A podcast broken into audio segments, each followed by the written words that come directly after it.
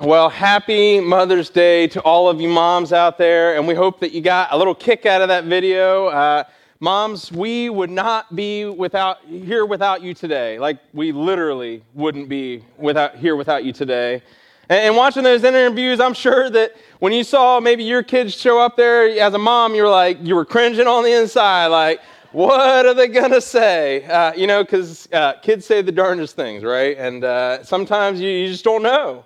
But I thought it was great to hear uh, some of the answers of how moms spends time with their, their sons or daughters. And as a mom, man, you may not think that it, it's quality time or that it matters, but as you watch those answers, you can tell that it matters to them. And you matter a lot, moms. And we are so thankful for all that you do. And perhaps the answer that I liked the most from those interviews was from Mason Fox on the question, How does your mom show you that she loves you? And he said, She lets me come to church. She lets me come to church. What a great thing to hear. And, perhaps the greatest thing a parent can pass on to their kids is their faith in Jesus. And while every child didn't answer the way that Mason did, I know that most, if not all of you moms out here this morning, are trying to pass your faith on to your kids. Proverbs 22 6 says, Train up a child in the way he should go. Even when he is old, he will not depart from it. Some of you may have that on a, on a fancy sign somewhere, a decorative piece in your house, but I think it's evident that all of you are living it in the importance that you place on learning about God and His Word and the church. And that's why I love the first part of that video we showed this morning, because it shows the lasting legacy a mother or a grandmother can leave on the life of a child.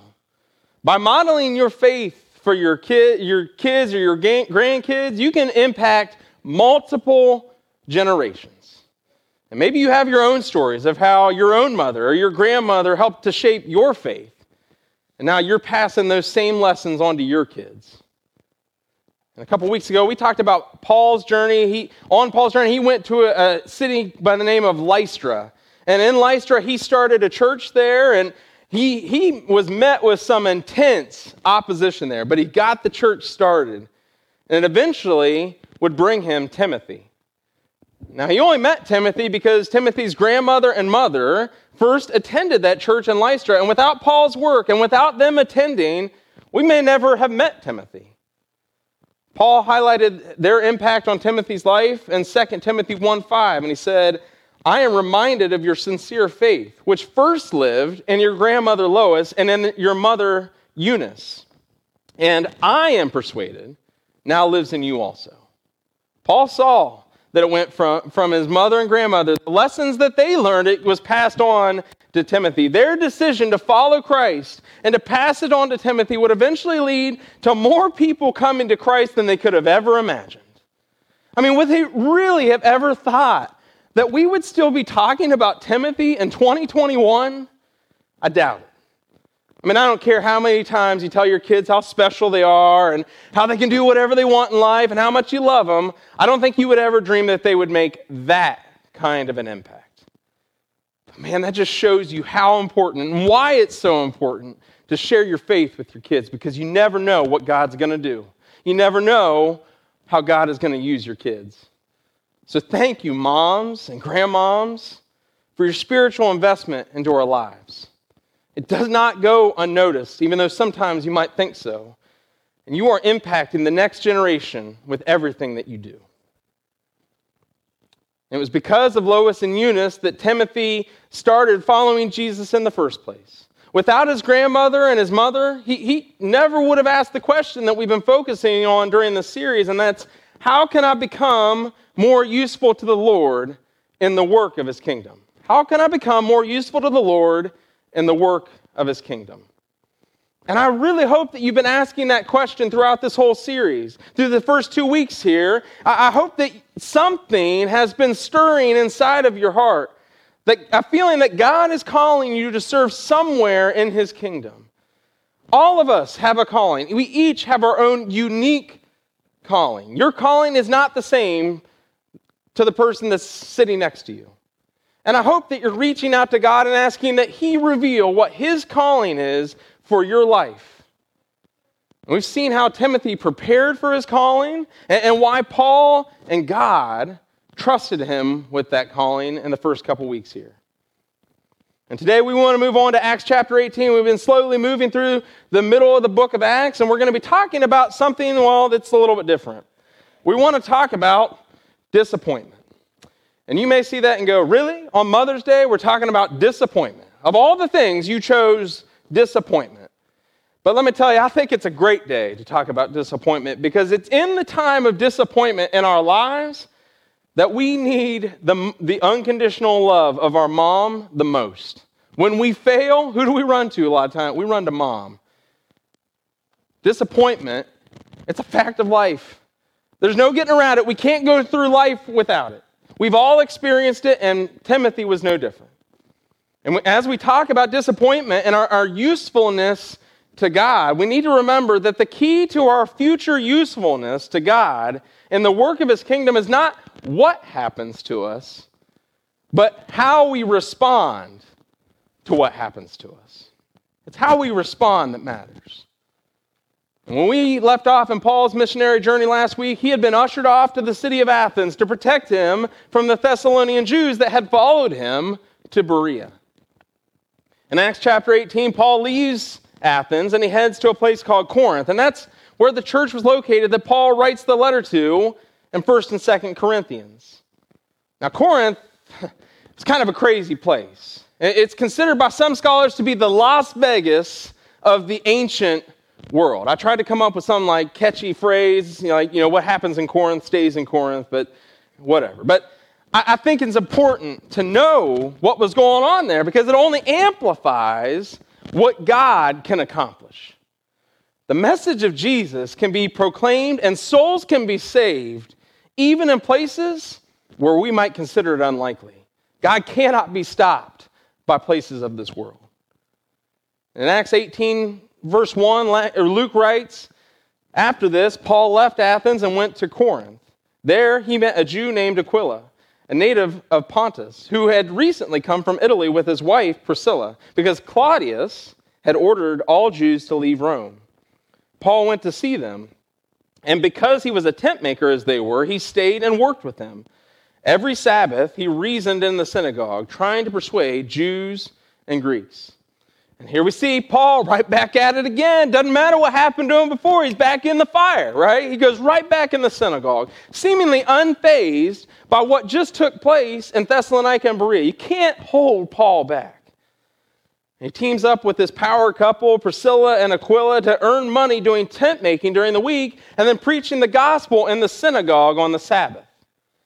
And he did this to earn money until Silas and Timothy were able to rejoin him and bring him some money and then that allowed Paul to be preaching full time. And in verse 6, we see that, that Paul once again runs into opposition from the Jews, but this time he's done. He's had it with them. He ain't doing it anymore. Luke, Luke says, But when they opposed Paul and became abusive, he shook out his clothes in protest and said to them, Your blood be on your own heads. I'm innocent of it. From now on, I will go to the Gentiles. Paul's like, I'm out. I'm done. You're on your own. I'm not doing it anymore. I'm just trying to help you out. I'm trying, but now I, I wash my hands of you. You're on your own. I'm not doing it anymore. And have you ever just been like fed up and reached a breaking point with somebody? You're just like, I, I can't do this anymore. I'm trying to help you out, and you don't want to hear it, and I'm just I'm not going to waste any more energy on this. I, I, I think uh, of trying to give a stubborn child medicine. Now, if your house is blessed, and your kids take the medicine like they should, uh, amen, right? Uh, uh, my, I have one that does and one that does not. And, and, so I think of it kind of like a boxing match, or maybe more appropriate, like Mortal Kombat, like with the blood turned on sometimes. Like, because uh, in this corner, we have you, the parent, and you know they need that medicine. They're sick and they need that medicine. Their fever is at 103 and they need it, right? But in this corner, you have the child. And they know, the only thing they know is, I'm not taking that medicine. I don't want it, I'm not doing it. And it's just, fight, you know, let's get it on. And, and you know who wins? Nobody. Nobody wins. Nobody wins. Because as the parent, you get fed up because there is nothing more frustrating than having that prescription medication that you paid your hard earned money for spat right back in your face. Or worse yet, spit, spat right all over their pajamas, and now you got to change on top of everything else. And the child, well, they're now crying and, and gagging, and it's just, you're like, I don't even know why I tried. And as the parent, you know they need the medicine in order to feel better, but the child is not having it. And, and so you get fed up and you get frustrated. I'm just trying to help you out. And Paul's like a frustrated parent here in Acts 18. He knows the message that they need to hear, he knows the truth, but the Jewish people, they're not having it. But see, they aren't just spitting medicine back at Paul. Time and time again, they're not only rejecting his message, but after the fact, they're attacking him in opposition. And so, despite, but despite Paul's frustration, God was still moving. Verse 8 says that Crispus, the leader of the synagogue, and many of the Corinthians believed and were baptized. And so, even when we think that we're failing, God's still moving. So, although Paul was being very effective, it, it seems like he had decided that, you know what, I, it's time for me to move on. I, I've done everything I can do here, I'm moving on. But something happened that made him stay longer. Look, look at verse 9. One night the Lord spoke to Paul in a vision Do not be afraid, keep on speaking, do not be silent, for I am with you, and no one is going to attack and harm you, because I have many people in this city. And Paul might be sitting there like, Lord, have you seen what's been going on everywhere I have gone pretty much? Like, do you, you know, right? But I think it might have, I mean, for us, it might have been hard to trust that. But for Paul, verse 11, so Paul stayed in Corinth for a year and a half teaching them the Word of God. He obeyed the Lord even when it didn't make sense. So, after that year and a half, after Paul had left Corinth and continued on his journey, he receives a letter from the Corinthian church. He references it in 1 Corinthians 7. And the believers, well, they have questions about a lot of things. A lot of things have come up. And the letter has also received some disturbing beliefs and practices going on inside the church that they've kind of lost their way a little bit. And not only that, but Paul also receives reports that they're fighting over what has happened, over these things, these disagreements. And so this news, it prompts Paul to do two things. First, he, he writes this letter that we know as 1 Corinthians. And second, he sends Timothy. And by now we can start to see a pattern forming here. Whenever Paul is unable to go, whether opposition or prison or whatever, it's, he sends Timothy. Like we said last week, Timothy has proven trustworthy in these matters, and he is Paul's go to man in times of need. Now, the Corinthian church, it had a lot of problems. I mean, it took two letters for Paul to address all of the issues going on there. In the first letter, Paul addresses problems with division, pride, distrust, church discipline, lawsuits, purity, Christian freedom, corporate worship, eternal perspective, and giving. You know, I started counting on my fingers, but they got so many problems, I ran out of fingers, right? It, that's how, how troubled a church they truly were. And there were some great leaders that were sent there to try and get them straightened out, but it wasn't happening. But knowing all of that, Paul still sent Timothy with full confidence that he was the man for the job. He could get them straightened out. And Paul writes in 1 Corinthians 4:17 or 4:14 through 17, I am writing this not to shame you, but to warn you as my dear children. Even if you had 10,000 guardians in Christ, you do not have many fathers. For in Christ Jesus, I became your father through the gospel. Therefore, I urge you to imitate me. For this reason, I have sent you Timothy, my son, whom I love, who is faithful in the Lord. He will remind you of my way of life in Christ Jesus, which agrees with what I teach everywhere in every church.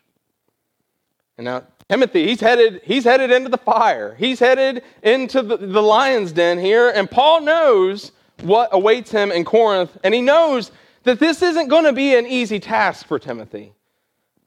But he believes that his young apprentice is ready for the job. He, he believes that he can do it.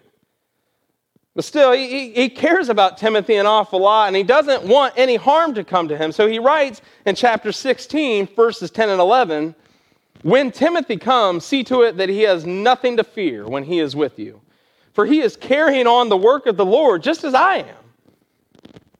No one then should treat him with contempt. Send him on his way in peace so that he may return to me. I am expecting him along with the brothers. In other words, Paul's saying, Yo, send him back in one piece or else. Or don't make me come down there. You better take care of him. But it's kind of crazy that Paul would even have to write this to a church. This isn't like to people out in the city, this is to a church. But sometimes things can get a little heated in, in, church, right? I don't know if you've ever been a part of a nasty church split or a heated church board meeting, but sometimes tempers flare and things can get a little crazy. I've heard of preachers being fired and asked to leave mid service, don't get any ideas, uh, or, or elders getting into fistfights in the middle of a board meeting. I mean, we, we certainly want you to be passionate about your church. We want you to love your church, but we want you to like express that in different ways. But despite the hostility, we know that Timothy survives and he reunites with Paul eventually because he's mentioned in the opening greeting of Second Corinthians. We're not really ever given any details of how Timothy's trip to Corinth went, but, but we know that it didn't go well based on two things. First, Paul had to write a second letter to them. So if he had gotten it all worked out, it just would have been First Corinthians. That would have been it, right? There would have been just one book. So there are still issues there that Timothy wasn't able to get sorted out that he has to write about in the second book or in the second letter. And the other thing is that in 2 Corinthians 8, Paul calls on a man named Titus. Now, Titus also has a letter that was written to him by Paul that's in the Bible in the New Testament. Paul calls on Titus to be the point man on the trip to Corinth this time. In verse 6, Paul says, We urged Titus, just as he had earlier made a beginning, to, all, to bring also to completion this act of grace on your part. Almost like, okay, well, we're going to need you to come in and we're going to need you to take care of this. We're going to need you to finish the job.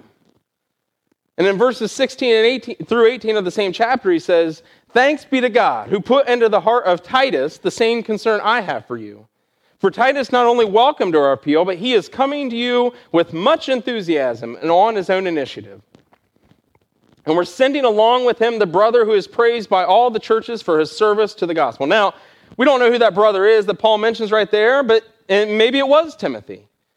But what's clear is that Timothy is no longer the point person on this project.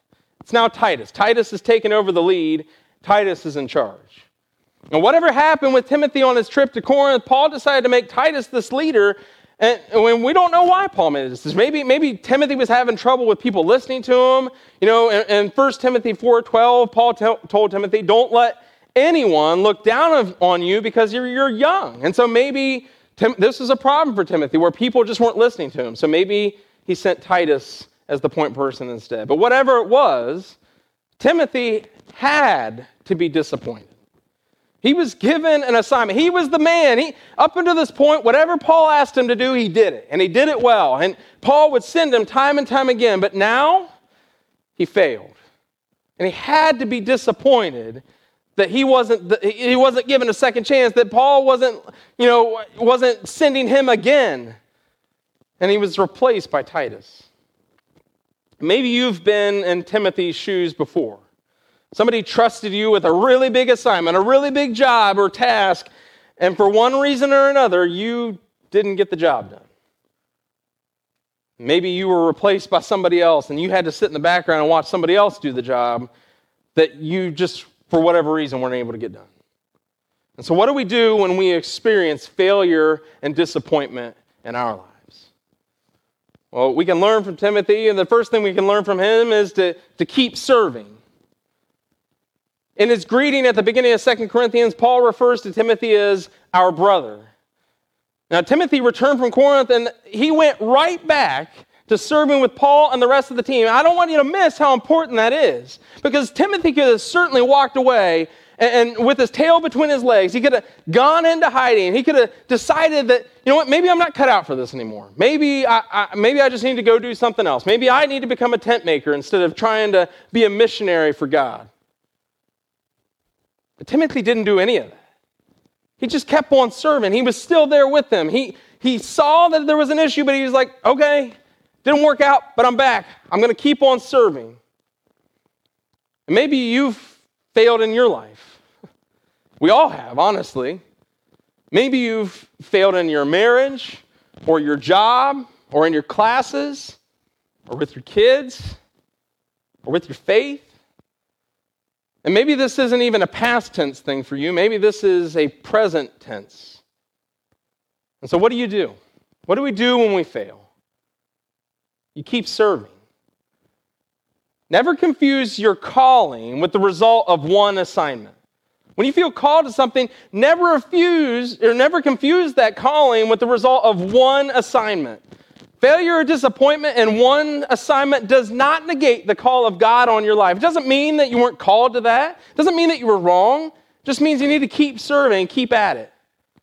I mean, maybe you have failed. Maybe you have absolutely bombed, like epically bombed.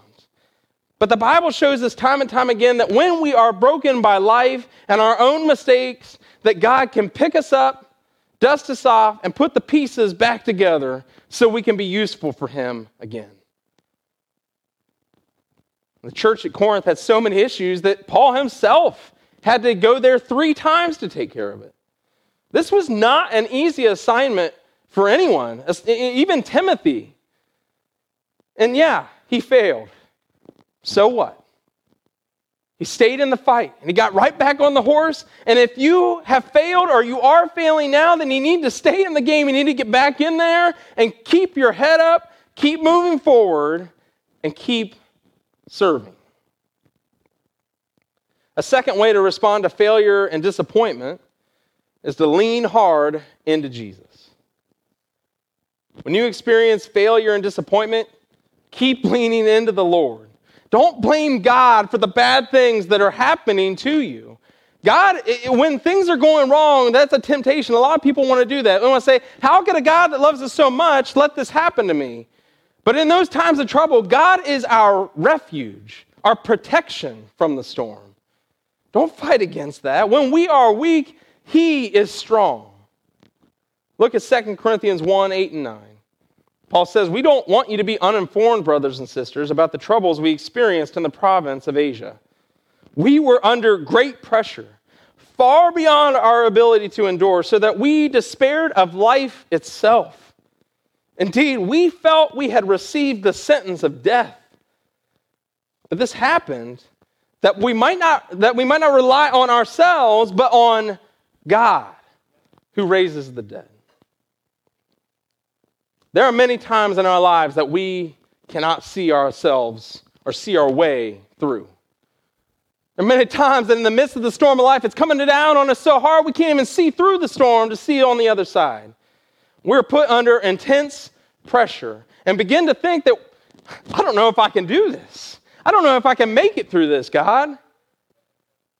But in those times, we learn to rely on God rather than ourselves. When you are worn down because of the trials of this life, lean into Jesus. Jesus said in Matthew 11 28, Come to me, all you who are weary and burdened, and I will give you rest. We have the creator of the universe, a God powerful enough to do all these things, and yet we run from him. We have a Savior in King Jesus that overcame death, has the authority over this world, but we tend to go elsewhere. You ever just have one of those weeks where it just feels like one thing is happening after another? The kids are at each other's throats, the dog pukes on your new rug, and you come out of work to find out that your tire's flat. And that's just Monday at lunch, right? Or maybe it's worse than that. You found out this week that your company is downsizing again, and this time it was your position that was eliminated test results came back positive, and you don't know how you're going to fight this again. Or you lost a loved one, and you don't know how you're going to live without them. And when this world really hits with all that it has, when you feel like you've received a sentence of death like Paul and his team did, well, we have two choices. We can choose to get angry with God and call out to Him and blame Him for everything. How could you let this happen to me? You say you love me, but this my life, look at my life, God. How could this happen? There can't be a God. There's no way this could happen. We blame him, we get angry with him. We can choose that. Or we can choose to lean into his son Jesus. Friends, this morning, I, I hope you'll choose Jesus. Because everything that you choose to lean on that's not Jesus, well, it's going to eventually let you down. We can choose to lean on our possessions or our sinful desires or people. But when we rely on them in place of Jesus, you'll always be left unsatisfied and disappointed. But Jesus, no, Jesus will never let you down. He is always working for the good of his people. Whether you whether you understand it or not, whether it's on your timing or not, whether it happens in the way that you think it's going to happen or not, He's always working on your behalf. Failure is a part of life, it's inevitable for all of us. But when we fail, we shouldn't throw in the towel. Keep serving and lean hard into Jesus. He sees all of your failures and all of your faults, yet He loves you more than anybody else ever could. He knew that you would fail, and He still came and died on the cross for you. And so let's use the amazing grace that we have been afforded by Him, by that death and by that resurrection, to move past our failures and our disappointments and our hardships and ready ourselves to be used by God for His kingdom once again. Let's pray.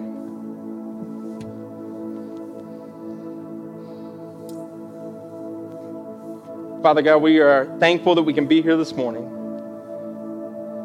Thankful that we can be surrounded by a body of believers, and that we can worship you and praise you. Whether it's sunshine or storms in our life right now, you are the same. You're there in the mountaintops, and you're there in the valleys. And so, Father, we just we thank you that you never change. And so, Father, this morning, I just thank you for your love. That you love each one of us so much that you would send your son Jesus to die for us on the cross. We thank you for Jesus that he could he is so powerful that he could overcome death.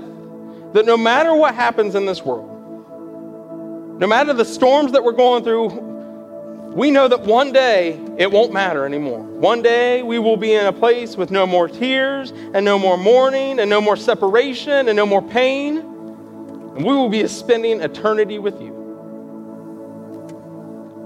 And so, Father, this morning I pray for those that are here this morning that are, uh, that are dealing with, with storms, that are dealing with pain, that, they w- that we wouldn't get angry, that we wouldn't blame you, that we would lean into your Son Jesus because we know that that's the only way out of this. That's the only way that we can escape what this world is and the evils of this world. Father, we're thankful that you provided a way out. We're thankful that you love us so much that though you knew we would fail, that you, though you knew all of our problems and all of our issues, you still sent your one and only Son, Jesus, to die for us. We're thankful for that sacrifice. We're thankful for the grace and the love that you have for us. And we're thankful for the second third, fourth chances that you give us. I pray that we would use that to keep our head in the game and to keep serving as we lean into you. It's in Jesus' name we pray. Amen. If you're here this morning and you've never made the decision to follow Christ with all of your life, to make him your Lord and your Savior and your King, there is no better day than today to make that decision to come forward and say, I want him to be the Lord and King of my life, and I want to be baptized into him. To show all these witnesses that I have made a change in my life, that I want to put my old life behind and come up a new creation in Christ. So if you never made that decision, I would love to talk with you over that. If you have made that decision, but maybe you're just dealing with the storms of life right now maybe failures or disappointments, I would love to pray with you. No greater weapon than prayer and the things of our life. so I, I, I would love to pray with you this, this morning. If, if not now, through the week we're here. Put it on the information card. We'll pray over it as a staff. We want to we want to be there for you in prayer and stand there kind of in the gap for you. Whatever you might have going on. This morning, whether it's a decision you have to make or just some prayer for something going on in your life, I'm here if you would like to come forward. But I just ask that all of us stand and sing as we sing our final.